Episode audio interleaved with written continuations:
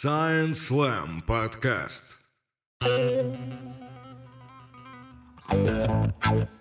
Всем привет! Это Science Slam подкаст, выпуск номер три. Мы говорим о науке с умными людьми, делаем это понятно и интересно. Мы являемся продолжателями идеи Science Slam. Что такое Science Slam? Вдруг, если вы по какой-то причине до сих пор не знаете. Это уникальный формат шоу, в котором ученые сходятся в битве за зрительское внимание. У них есть свое исследование, которое они должны преподнести понятно, весело, интересно и интерактивно. Тут никаких ограничений нет. За победителя голосуют зрители своими аплодисментами, которые мы честно замеряем и получаем победителя. Таков Science Slam Offline. Но мы адаптировались к нынешней ситуации и проводим все больше и больше онлайн мероприятий. И вот с победителями этих мероприятий мы начали записывать подкасты. Сегодня у нас третий подкаст. И в гостях у нас сегодня Марат Аэропетян, инженер молодежного космического центра МГТУ имени Баумана, победитель Science Slam. Физика. Марат, добрый вечер. Всем привет, привет. Расскажи, пожалуйста, Марат, что было за мероприятие, в котором ты одержал победу? Ты туда шел целенаправленно, попал случайно, рассказали тебе друзья о нем. Как ты попал на Science Slam? А, честно говоря, это довольно длинная история. Все началось с мероприятий, которые устраивали в Москве ребята из бумаги. Это были Slam, это были Hopping. Мне очень нравилось вот это направление популяризации науки, и я много раз ходил на вот такие мероприятия. И однажды я отправил заявку на один из Science который проходил, по-моему, в прошлом году, в ноябре, и меня выбрали. Я выступал на Slam Москва в прошлом году с близкой тематикой, по которой я рассказывал в последний раз. А, но, к сожалению, там занял только второе место. После этого, после этого меня стали приглашать а, на различные мероприятия, тоже давать определенные научно-популярные лекции по космонавтике. И вот э, путь меня привел к тому, что я отправил заявку на Science Slam физика, чтобы рассказать именно про физику космического полета, чуть-чуть сместить вектор с техники на физику. И я очень рад, что меня выбрали. И вообще я очень благодарен ассоциации Science Slam, что дают возможность таким молодым ученым, э, энтузиастам рассказывать о том, что, что нас завораживает. Вот этот вот путь от ученого к научному популяризатору, он, получается, у тебя был очень быстрый. Не успел оглянуться, а уже на сцене стоишь. Самую первую заявку я отправил максимально спонтанно, а вдруг прокатит. Ну и, как говорится, прокатило. Угу. Но вообще мне всегда было интересно э, делиться тем, что мне нравится, делиться своими знаниями. У меня родители преподаватели, учителя, поэтому это во мне есть, но как бы возможности такой не было. И на конференции я всегда любил выступать. И вот, наконец-то, удалось пообщаться mm-hmm. на научно-популярном языке, так сказать. Но, судя по всему, тебя зацепило. Что тебя вот именно в выступлениях формата Science Slam цепляет? Во-первых, меня цепляет то, в какой э, атмосфере, в какой я аудитории нахожусь. Во-первых, я общаюсь с такими же э, энтузиастами, как и я. Это очень приятно, это очень завораживает, это заставляет двигаться вперед. Во-вторых, завораживает общение с э, зрителями, которые тоже очень э, интересуются наукой. Это тоже приятно знать, что то, что ты делаешь, важно для других людей. Ну, естественно, с другой стороны, меня просто завораживает, я просто от этого кайфую, когда рассказываю о том, э, о чем, ну, от чего я тащусь, условно говоря, о том, что для меня важно, о том, на что я решил положить свою жизнь, так сказать. Ну что, давай э, к твоему исследованию, наверное, перейдем. Называлась тема твоего выступления «Через тернии к звездам и обратно». В двух словах можешь рассказать, о чем твое исследование? Сейчас очень много говорится о том, что планируются полеты на другие планеты, в том числе на Луну, в том числе на Марс и так далее. Но на текущий момент времени на имеющейся технике есть определенные проблемы, которые пока еще не решены. Одна из таких проблем, она не такая распиаренная, как, например, защита от радиации при полете на Марс и так далее. Есть проблема перегрузок при возвращении с другой планеты. И оказывается, что возвращение при прямом входе в атмосферу Земли возникают очень большие перегрузки из-за больших скоростей, порядка 25-30 единиц, а такую перегрузку человек выдержать не способен. И я решил заняться именно вот этим направлением исследования, э, решить проблему перегрузок. Вот. И одно из решений, которое мне удалось найти и протестировать, это эффект рикошетирования от атмосферы. Его суть очень похожа на отскакивание камешка от воды. Когда мы бросаем камешек в воду под углом, мы получаем блинчики от воды потому что камень из э, менее плотной среды переходит в более плотную, да, и в определенный момент начинает отскакиваться при определенных условиях. То же самое происходит и с космическим аппаратом. Только вместо воды там атмосфера Земли. Да, да, да, из безвоздушного пространства двигаемся в атмосферу, в твердую атмосферу на большой скорости, и при определенных условиях аппарат начинает отскакивать. И получается, что вместо одного перегруженного режима спуска при прямом ходе, да, получается несколько таких маленьких погружений, и на каждом погружении мы постепенно снижаем скорость, и тогда получается, что на последнем погружении скорость не такая высокая, как при прямом входе. И получается, что можно достичь таких начальных условий, при котором вот такой же спуск при возвращении с другой планеты будет аналогичным по перегрузкам, как при возвращении с Международной космической станции. То есть будет перегрузка порядка 4-5 угу. единиц, которую сейчас космонавты испытывают. Ну, то есть ты на два шага вперед смотришь. Сейчас многие задумываются о том, как отправить людей туда, а ты уже думаешь о том, как бы их вернуть обратно. Потому что отправить-то, ну, как бы с горем пополам мы сможем. А вот вернуть уже на землю, это уже совсем другая история. Э, замечательно. Скажи, пожалуйста, вот помимо проблемы возвращения, ты упомянул, что сейчас множество проблем рассматривается именно, в, например, в покорении Марса. Какие еще, вот, на твой взгляд, такие прям актуальные вопросы стоят перед человечеством, которые мы до сих пор пока решить не можем? Ну, сейчас прям то, что в многих странах это э, технологии, отсутствие технологий. Я имею в виду отсутствие подходящей сверхтяжелой ракеты-носителя.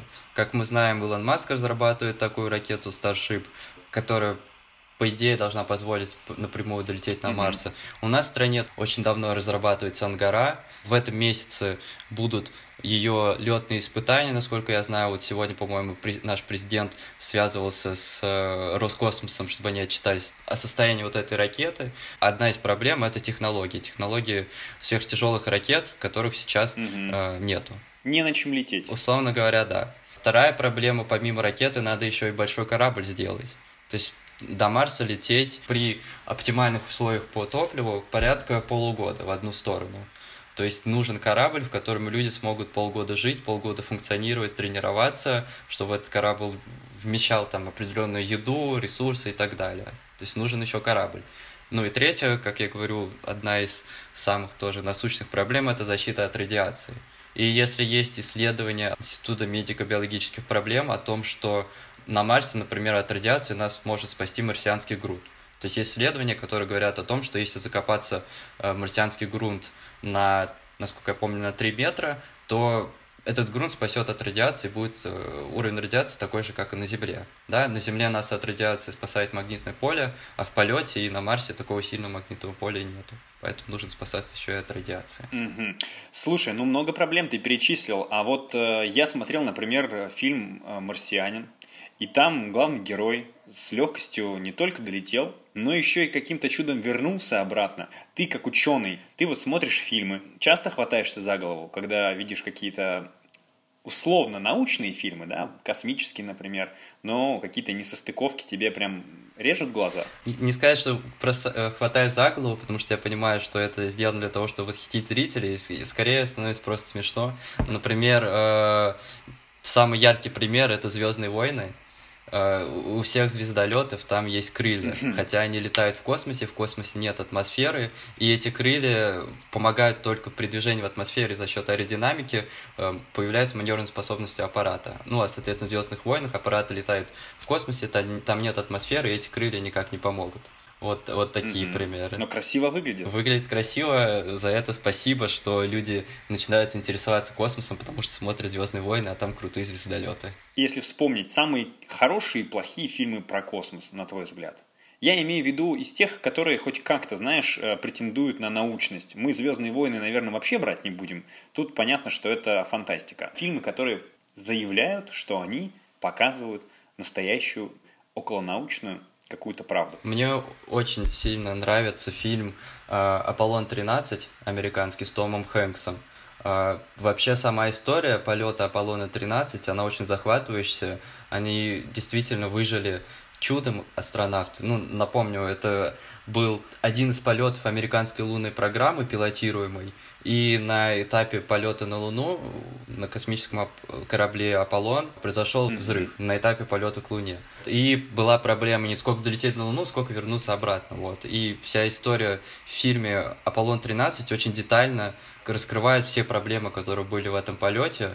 С точки зрения физики, они практически все правдивые. С точки зрения того, как это на самом деле все происходило, тоже все очень похоже. То есть Аполлон-13 меня очень сильно завораживает. Там и человеческие эмоции, и техника, и наука, и физика, и все вместе э, соединяется. Мне очень нравится Аполлон-13. Замечательно. Кстати, мне сейчас прям захотелось пересмотреть. А, ну, а «Марсианин»-то что? «Марсианин» мне тоже нравится, потому что он показывает все трудности космического полета и трудности, которые могут возникнуть при жизни на другой планете о том, как человеку сложно осваивать другую планету без э, специализированной техники, например, и так далее. Все-таки, что это враждебная среда. Но, естественно, там есть э, определенные моменты, которые показаны не, не так точно. Например, когда там не так точно показано, что, например, космонавты ходят по Марсу. Они там ходят практически как по Земле, несмотря на то, что на Марсе гравитация э, слабее, чем на Земле. Потом второй момент – ветра на Марсе. Из-за того, что там атмосфера э, намного менее плотная, чем на Земле, там нету таких ветров, которые были в самом начале, как раз, как раз который стал причиной того, что его там оставили. Ветра есть, но вот таких частичек пыли, из-за того, что атмосфера менее плотная, они не способны такую пыль поднять. А, не способны поднять вот эту тарелку и запульнуть в космонавта, условно говоря. Да? И третий момент, самый яркий в «Марсианине», который mm-hmm. мне, как специалисту по космическому полету, режет глад, так сказать, это когда в конце, когда он стартует с Марса, он для того, чтобы снизить вес корабля, снимает э, головной отсек защитный и его изоленткой об обклеивает и скотчем. Да, естественно, из-за э, аэродинамического напора, сопротивления атмосферы, это бы все бы мгновенно э, снесло бы, и он бы вряд ли бы выжил. Это он у русских подсмотрел, наверное метод решения проблем. Возможно. Изолента спасает всегда. А скажи, вот э, документалка «Марс» от National Geographic, ты смотрел ее? Честно, нет, не смотрел. Нет? Я лично рекомендую ее глянуть, потому что всем обычным людям, знаешь, представляется, что, ну, самое главное, долететь, во-первых, до Марса, а там уже само как-то все наладится. Гигантскую станцию мы поместим прямо на поверхности, все будет хорошо, начнем питаться непонятно от чего, заведем там, в общем, каких-то животных, посадим картофель, как в фильме «Марсианин», и все будет хорошо. А вот там прямо детально все главные проблемы, вот в э, документалке «Марс», серии, не помню сколько, там 5-6, но ты прям смотришь на них, думаешь, как они вообще до сих пор еще живы, потому что там одно они решили, сразу второе, третье, четвертое, пятое, и так комом все идет. Э, скажи, пожалуйста, Марат, честно только, ты мечтал космонавтом в детстве стать? Оттуда твои научные вот э, э, твоя научная любознательность тебя в космос повела или нет? Ну да, честно мечтал. Я всегда интересовался космосом. Это, конечно, красивая история, но все же действительно так и есть. Я всегда интересовался космосом. Мне всегда это было интересно, завораживали космические фильмы, но я никогда не думал, что я действительно буду этим заниматься. И когда я выбирал себе специальность, э, я тоже даже не... Я знал, что я буду заниматься чем-то техническим, но не думал даже, что настолько углублюсь в космос. И здесь выбор был спонтанный, потому что, ну, одна история красивая, что мне нравился космос в детстве, а когда я поступал в универ, я поступил по Олимпиаде. И в определенный день нам дали, ну, призерам дали список кафедр, на которые можно поступить без экзаменов. И назначили дедлайн. Я взял этот список кафедр и благополучно отложил и вспомнил только в последнюю ночь перед дедлайном. И в последнюю ночь мы там с папой сидели, выбирали, я так отчетливо это помню, я тыкнул, о, управление полетом космическим аппаратом. Звучит классно, пойду туда. И не прогадал. Очень круто звучит. Да, да, да, и не прогадал. Действительно, это то, что меня до сих пор увлекает, и нисколько не жалею о таком, о таком довольно спонтанном выборе. Я тоже мечтаю, тебе признаюсь, мечтаю полететь в космос э, всю свою жизнь. И я почему-то прямо верю в то, что когда-нибудь мне, э, ну, надеюсь, не через 50 лет, а чуть пораньше, возможность такая выпадет, что это будет достаточно доступно, и я это сделаю. Ты вот э, прямо в целях у тебя есть где-нибудь, знаешь, лю- любят люди делать списки того, что нужно сделать за жизнь. У тебя там числится полететь в космос? Э, действительно, если это будет также доступно для всех людей, как сейчас полететь на самолете куда-нибудь, да, либо просто для ученых создадут группу ученых, которые отправляют на Марс. Я буду счастлив туда полететь даже в один конец. Ну и не только на Марс, в принципе, в космос. Mm-hmm. Так, чтобы целенаправленно стать космонавтом, э, первооткрывателем, было бы здорово, но там довольно строгий отбор с точки зрения здоровья, и я думаю, что, к сожалению, э, по этой части не пройду, и, наверное, пригожусь больше на Земле. Потому что быть космонавтом это действительно тяжелая э, работа в том числе с точки зрения психологии. А вот это интересный вопрос, кстати, психологический, и он у тебя в выступлении звучал в самом начале. Э, должны были люди написать, готовы ли вы отправиться на Марс. Все, наверное, написали, конечно же, да. А потом звучал второй вопрос. А если это будет полет в один конец? Как ты думаешь, действительно такое возможно, что людей будут набирать в экспедицию на Марс в один конец? Или все-таки это какое-то такое прям, не знаю, ну, грубо говоря, вымысел, догадки, Потому что представляется, что все-таки ну, людей не бросят же, вернут же обратно. Или это прямо э, возможная схема? Тут э, два вопроса. Что мы хотим вообще с Марсом сделать? Хотим ли его, мы там построить какую-то инфраструктуру для исследований, э, чтобы там была просто обитаемая база, которая постоянно э, там, ну, экипажи прилетали, улетали, как международная космическая станция, да? то есть база научных исследований, либо мы его хотим заселить, чтобы это была реально жилая планета с инфраструктурой, со своими жителями. И если это второе, то, естественно, туда будут набирать людей в один конец, потому что э, если люди на, родятся на Марсе, если их организм будет расти в условиях э, пониженной гравитации, другой атмосферы, то не факт, что эти люди смогут жить э, на Земле. Например, есть, насколько я помню, фильм, честно говоря, не помню, как называется, о том, как мальчик родился на Марсе, э, прилетел на Землю к родителям и не смог жить. Да? То есть, если это будет научная база, то, естественно, будут mm-hmm. экипажи, которые будут готовить сначала на Земле, отправлять на Марс и возвращаться. Если мы будем заселять планету, то, скорее всего, там будут э, люди, для которых это будет работа, для которых это будет жизнь. Как, э, условно, как целину осваивали, mm-hmm. давали квартиру там на целине, и люди там жили, делали какую-то работу. Наверное, будет что-то похожее. Ну, ты готов, если что. Я всегда готов. Хорошо. Ну, тут такой, знаешь, подвешенный сразу вопрос, когда на Марсе будет жить хорошо? Вот э, через сто лет, ты как думаешь, э, что-то с Марсом, какие-то подвижки случатся? Честно говоря, очень хотелось бы верить очень хотелось бы верить, что сто лет... Посмотрите, что произошло за сто лет в косми... в... вообще в космонавтике. В 57-м запустили первый спутник, в 2020-м, в 70-х уже люди были на Луне, спустя 20 лет через начало космической эры уже люди отправились на другую планету, да, прошло там 50 лет, по определенным политическим, технологическим причинам ничего не произошло, но все равно это огромный скачок для космонавтики. Я думаю, что 100 лет это достаточный срок для того, чтобы хотя бы базовую инфраструктуру, доступную для жизни, построить на Марсе. Mm. Ну, ты вот сейчас, кстати, важную тему задел, потому что действительно за 20 лет люди от Земли добрались до Луны, э, но после этого прям большой, большая такая пауза зависла. Ну, как думаешь, что можно сделать, чтобы вот это с мертвой точки сдвинуть ситуацию? Потому что раньше подогревала, наверное, ситуация там холодной войны и так далее, гонка вооружений. Сейчас, слава богу, мы этим не занимаемся уже, но и, в общем-то, космонавтика немного подсдала темпы. Так это или нет? Или все-таки мы просто не видим того, что сейчас за кулисами происходит, и потом в какой-то момент, бац, мы, э, знаешь, как это, стянут такое полотно гигантское, а там ракета была, которую готовили, просто мы не знали, и уже все, сразу вух, мы на Марсе. Э, ну, во-первых, э, проекты действительно есть, проекты ведутся как э, среди космических корпораций, так и среди студентов. Исследователи делают свои какие-то определенные исследования, то есть работа реально ведется, которая позволит сделать фундамент для того, чтобы отправиться на другую планету да, но, естественно, от глаз обывателей это скрыто, и в этом нам помогает Science Slam. Ученые рассказывают о том, чем они занимаются, и люди знают, что вот я исследую способы там посадки. Вот. С, точки зрения, что нужно сделать, я думаю, что э, сейчас мы видим, что в 2020 году происходит на нашей планете, везде какие-то локальные войны, политические всякие там тоже перетряги возникают. И для начала нам надо объединиться в общих целях потому что освоение другой планеты — это довольно затратная, как с точки зрения ресурсов, так с точки зрения и финансов, задача.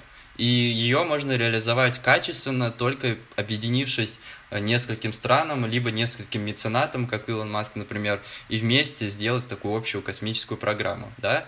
А, то есть ресурсов требуется очень много, откуда взять эти ресурсы? Одна страна вряд ли потянет. Надо объединяться, делать что-то вместе, как мы делали это на Международной космической станции, несмотря на то, что на Земле был развал СССР, а космонавты делали свою работу. Вот международный, пример международного сотрудничества вне политики. И второй момент, опять это э, финансовые вложения. То есть наука это такая вещь, как цветок, как семена на плодородной почве. Э, если плодородную почву поливать, что-нибудь да вырастет. Также и с наукой. Если в науку вкладывать деньги, рано или поздно наука даст свои плоды. То есть нужно, нужно вот это вложение, подпитка финансовая как э, молодых специалистов в университетах, так и направление ну, космической э, отрасли стран. Тогда вот ты как раз тему молодежи затронул неплохо. В финале хотелось узнать у тебя, ты являешься инженером молодежного космического центра – звучит так прям, знаешь, очень, как, как будто у вас э, какая-то одинаковая форма, и вы прямо не сегодня-завтра полетите э, на Марс. Э, как-то вот так вот мне это все видится. На самом деле, чем вы занимаетесь и чем он отличается вот именно молодежный космический центр там от каких-то других? На самом деле, наш центр дал мне практи- очень много умений, которые я сейчас реализую, работаю ну, в космической отрасли. Этот центр, он является как бы отправной ступенью между теоретическими знаниями, которые даются на кафедрах, в профессиональную сферу там, космической отрасли. И в этом центре люди делают действительно настоящие проекты. Вот э, мы делали вот это исследование по возвращению с других планет в рамках гранта. У нас была большая научная команда, я занимался баллистикой и управлением полетами, другой человек занимался исследованием тепловых процессов, третий человек там занимался программированием и так далее. Другие ребята, например, делают астрофизическую ракету для вывода аппарат, малых космических аппаратов. Да, то есть ребята реально делают, проектируют ракету, делают и, и матери... из 3D принтеров там вылепливают материалы, пытаются что-то запускать, ездят на конкурсы и так далее. Третьи ребята, аспиранты, вот наконец-то запустили спутник э, Ерила с Международной космической станции. То есть ребята реально сами получили финансирование от университета, сделали спутник, испытывали его в стенах университета, конечно, совместно с промышленностью, но все же. И вот недавно совсем запустили этот спутник с Международной космической станции. То есть это центр, который позволяет применить на практике те знания, которые дают уни- в университете. Применить эти знания и пойти дальше уже с опытом работы, так сказать, в реальные, в реальные космические проекты. Слушай, очень круто, меня прям это э, прям вдохновляет все, что ты говоришь, и я честно надеюсь и верю, вот в завершении хочу сказать такую вот э, небольшую историю, что когда-нибудь, наверное, в 2000, ну, примерно 43 году какой-то космонавт, а, наверное, и не один, а человек пять, будут возвращаться с Марса и они такие, знаешь, возвращаются, уже к Земле подлетают, и кто-то говорит, давайте применяем э, вот этот вот, вот твой метод, да, они, в общем, свободно, спокойно входят в атмосферу Земли, и кто-то из них такой поворачивается к другому. Спасибо тому парню, который это придумал. Как-то вот так это будет.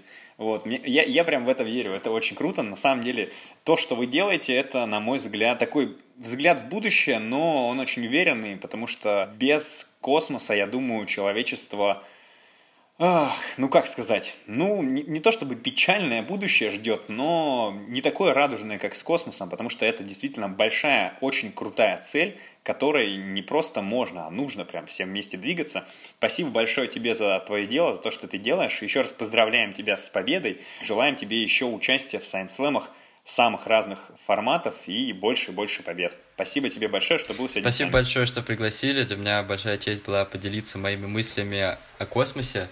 Я надеюсь, что через, там, опять же, 20-30 лет мы будем проводить Science Slam где-нибудь на Луне или на Марсе, и это будет всем доступно.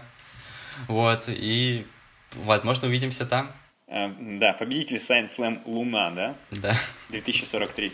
Спасибо большое. Пока-пока. Пока. -пока. Пока. Science Slam подкаст.